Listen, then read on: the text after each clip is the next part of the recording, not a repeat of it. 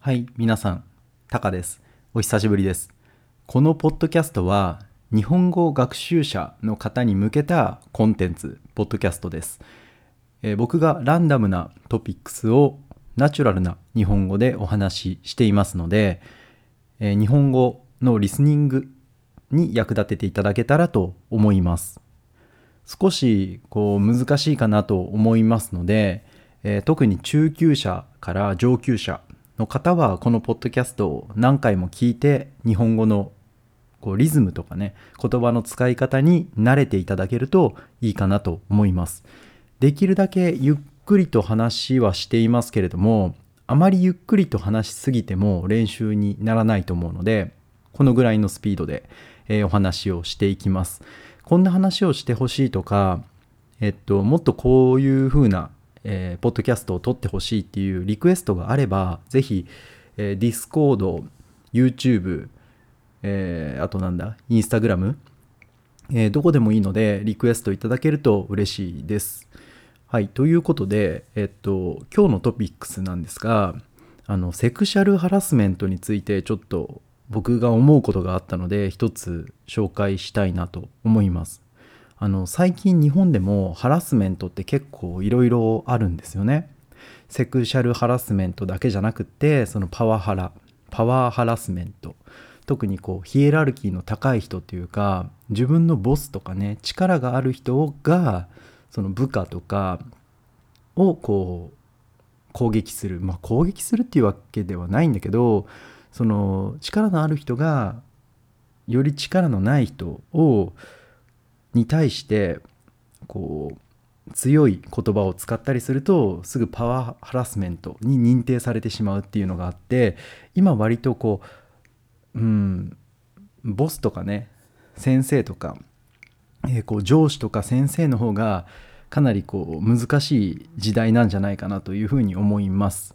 まあ、それは置いておいてあの今日はそのセクシャルハラスメントのことなんですけど、えーセクシャルハラスメントってやっぱりこう女性にフォーカスが当たってると思うんですよね。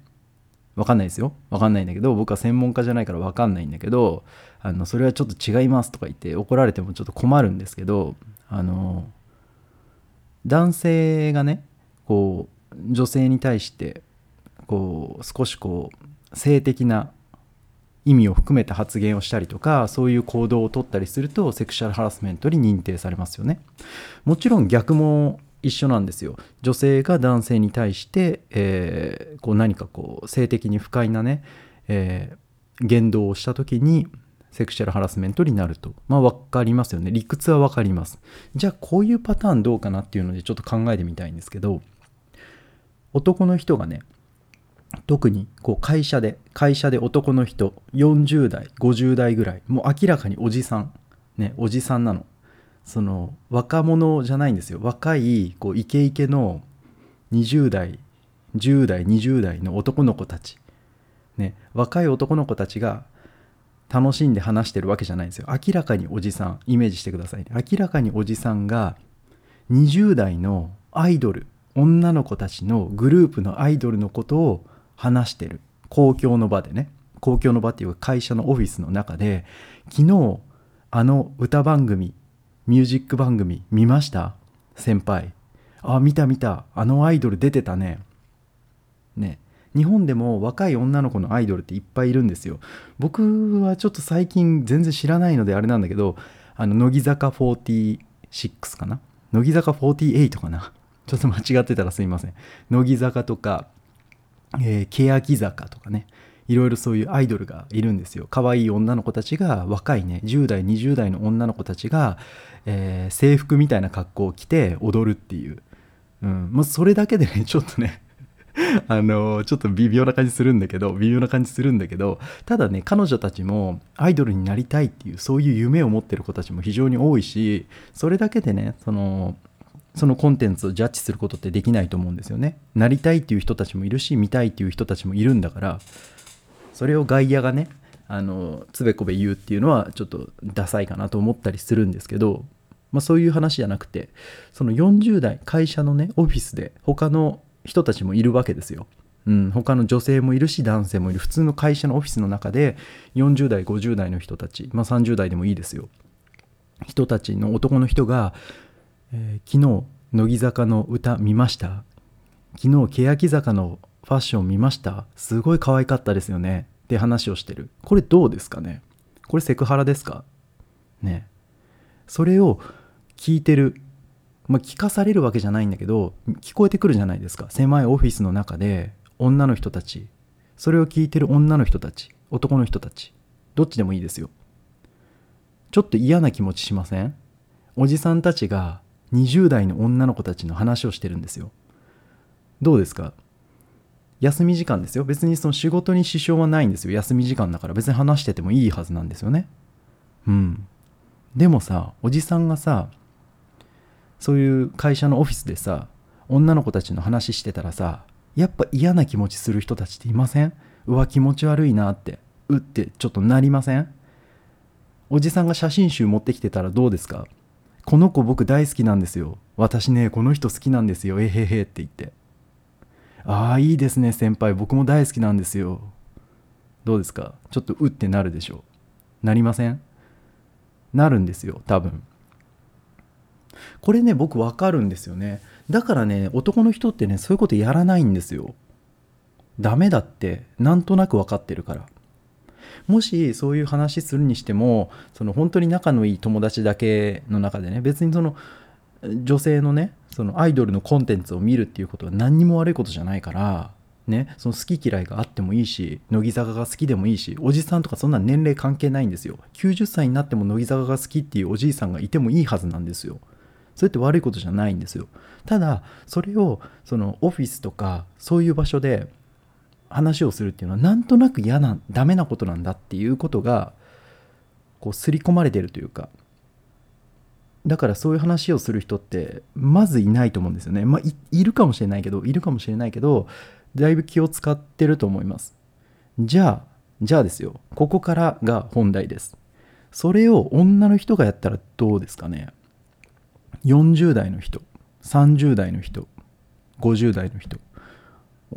女の人が集まりました。ね。えー、今話題のアイドル。ジャニーズでもいいし韓国のアイドルでもいいし何でもいいですよ。アイドルの話をしています。みんなで。男の人もいるんですよ。オフィスには。昨日ドラマ見た。この俳優さんかっこよかったよね。あすごいかっこよかった。もうあのあの場面がすごいセクシーだったよね。かっこよかったわ。でも私この俳優さんの方が好きなああその俳優さんもかっこいいかっこいいかっこいい。これどうですかね？うん。あのー、こういう場面ってね日本では結構あるんですよ。多分ね。相当教育されてる会社じゃないとこういうのって普通にあると思うんですよね。あのー、女性は多分高校の時とかからもそうだと思うんですけどあのドラマの話をしたりとかねイケメンの話をするっていうことが多分当たり前なんですよね。友達同士ももちろんそうだしそういう会社のオフィスでもそうだしね。喫茶店でもそうだし。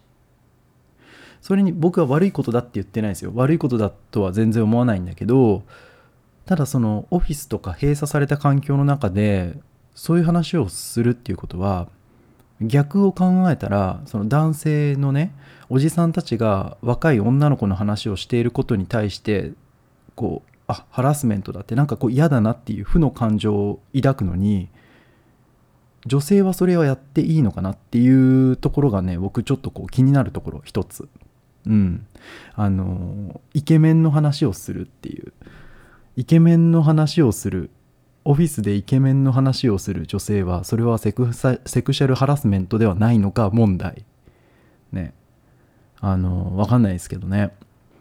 なんかその別にそれがなんか法的にいいとかダメだとか別にそんなこと知りたいわけじゃないしえっと、うん、そもそも僕はオフィスで働いてないので 僕はそもそもフリーランスなんで別にどうだっていいんですよそんなこと。ぶっちゃけね。ぶっちゃけそんなことはどうだっていいんだけどあのなんかそれってさちょっとこううんなんかちょっと気持ち悪いなって思いますよね。なんかこううん。なんかそれダメならさもうちょっとちゃんとお互い協力するというか、うん、こっちがダメならその男性の方がダメならやっぱ女性の方もダメだし、ね、お互い気を使おうよって思うところもあるしね。でそれに対してこうぱりお互い注意し合える環境ってあそれちょっとオフィスではやめた方がいいんじゃないっていう。この話はさあの後でランチの時にしようよとかさそういうふうに気が付くことができる人が一人でもいるとなんかそこのコミュニティってなんか素敵になるんじゃないかなと思うんですけどそれ誰も気づかずにさどんどんどんどんエスカレートしていってしまうとさやっぱそれっておかしいことになったり違う方にこう走ってっちゃうというかうん。そのコミュニティの質が問われるんじゃないかなと僕は思いますね。うん、たとえどれだけ真面目に働いてたとしてもその仕事に対してね真面目に言われたことをちゃんと守るとかルールを守るとか、えー、時間通り仕事を始めるとかね。そういうことがいくらきっちりしてしていたとしてもなんかそういうことに気がつかないというか人が嫌だって思ってる人が中にいるんだっていうことに気がつけないとなんかこううーんちょっと難しいんだけどあんまり素敵な環境とは言い難いんじゃないかなと僕は思いますね。うん、だ僕がもしそのチームを作るの作るのであればそのまず一番こう考えたいのは多様性、うん、その同じようなもちろん同じような趣味がある人が集まるのはもちろんそうなんだけど同じようなカテゴリーっていうかさ同じようなある程度同じようなことに興味があって同じような能力があって同じような状況の人たちがオフィスに集まるっていうのはもちろんそうなんですよ。それそういう集団で仕事をしていくわけだから。そうなんだけどあのこういろんな側面から物事を見ることができる人たちが集まってることで仕事もこうもっとこうなんだろう独創的な発想ができると思うし一つの物事に対してそれは違うよっていう人たちが出てこれると思うんですよね。一人がもしこう気がつかなかったとしたら別の人が気がついてくれるというかそういうチームの方がいいんじゃないかなと思いますよね。その一般的な企業とかに入ってしまうとあのやっぱり長くいる人の方が権力があるのでその人たちが、えーと、アイドルの話を始めると他の人たちも誰も止められないんですよね。うん、それってセクハラなんじゃないって思う人がいたとしてもそれを言えない空気になっちゃいますよね。オフィスの中では。言ったらいじめられる側になってしまうから。ね。なんかそんなのがこうちょっと日本のオフィスではあるんじゃないかなと思ってえー、今日はそんな話をしました。まあ、セクシャルハラスメントに関連する話かなと思って今日は、えー、そんな話をしましたね。まあ、直接的なセクハラとかだったらね、あのー、誰でもわかると思うんですよ。その、お尻を触ったとかさ、うん、ああ、触ったね、はい、終わりでいいじゃないですか。ただそういうね、ずっとその、セクシャルハラスメントなのかどうなのかわからない部分のハラスメントですよね。うん毎日毎日イケメンの話を聞かされる男の人。ね女の人たちがイケメンの話を永遠としてるのを聞くっていう。それもやっぱり一つ嫌な人は嫌なんじゃないかなという気はしますね。ということで、えー、今日はこの辺で、えー、僕の愚痴でした。じゃあね